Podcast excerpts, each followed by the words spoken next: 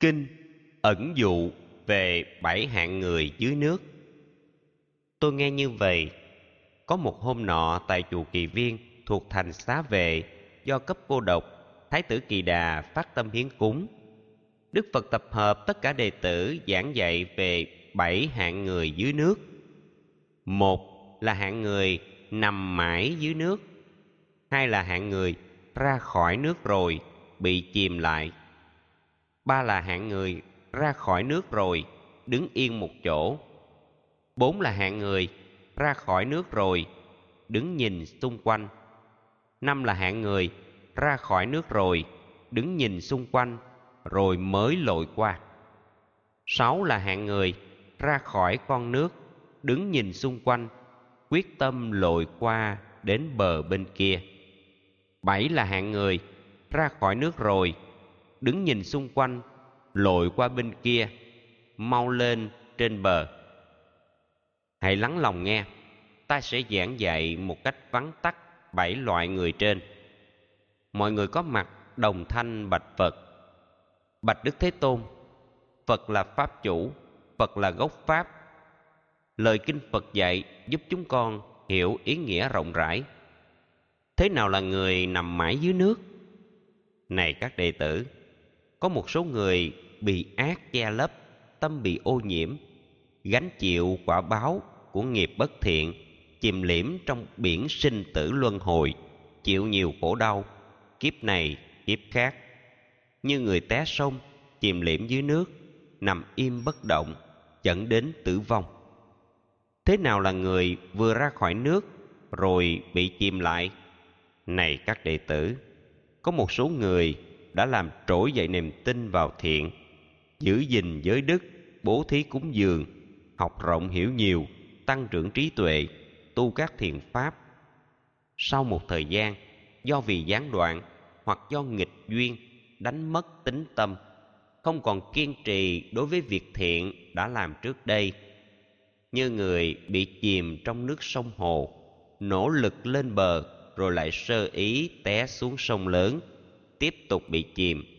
Thật là đáng tiếc. Thế nào là người ra khỏi sông nước rồi, đứng một chỗ? Này các đệ tử, có một số người sau khi trỗi dậy niềm tin vào thiện, giữ gìn giới đức, bố thí cúng dường, học rộng hiểu nhiều, tăng trưởng trí tuệ, tu các thiền pháp, vẫn tiếp tục giữ các đức tính này không thể vụt mất cũng như có người bị chìm trong nước, liền nỗ lực lớn đứng dậy khỏi nước để được an toàn. Thế nào là người ra khỏi sông nước, đứng nhìn xung quanh?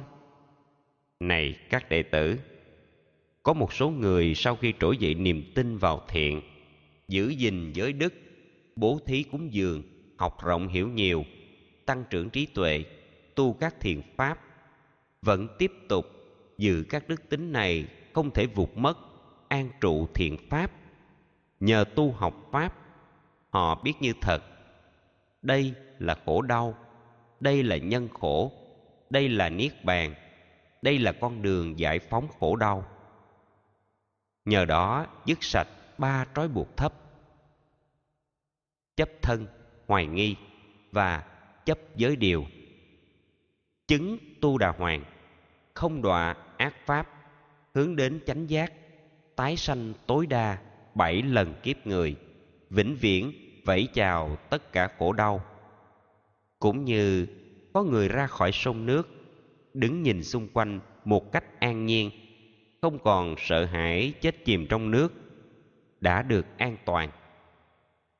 Thế nào là người ra khỏi sông nước, đứng nhìn xung quanh, rồi mới lội qua?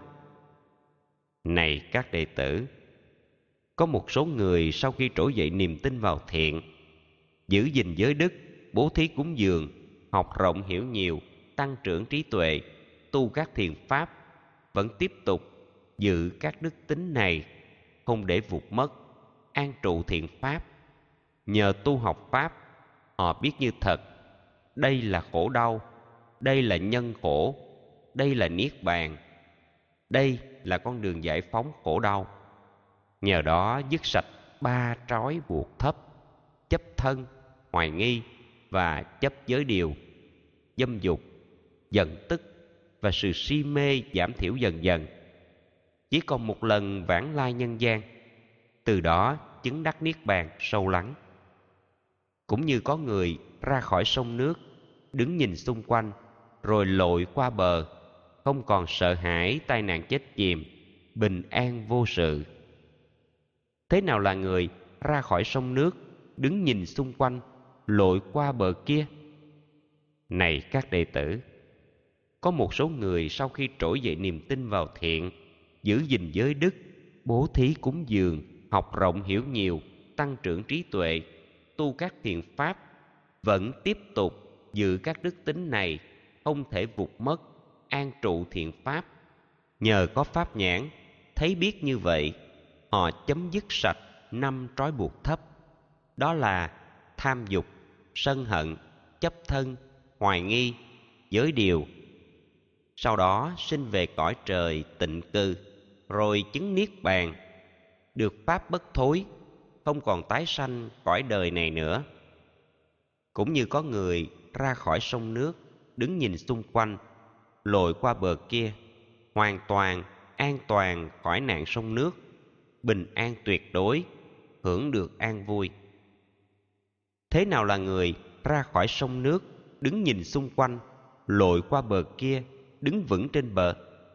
Này các đệ tử, có một số người sau khi trỗi dậy niềm tin vào thiện, giữ gìn giới đức, bố thí cúng dường, học rộng hiểu nhiều, tăng trưởng trí tuệ tu các thiện pháp, vẫn tiếp tục giữ các đức tính này, không thể vụt mất, an trụ thiện pháp.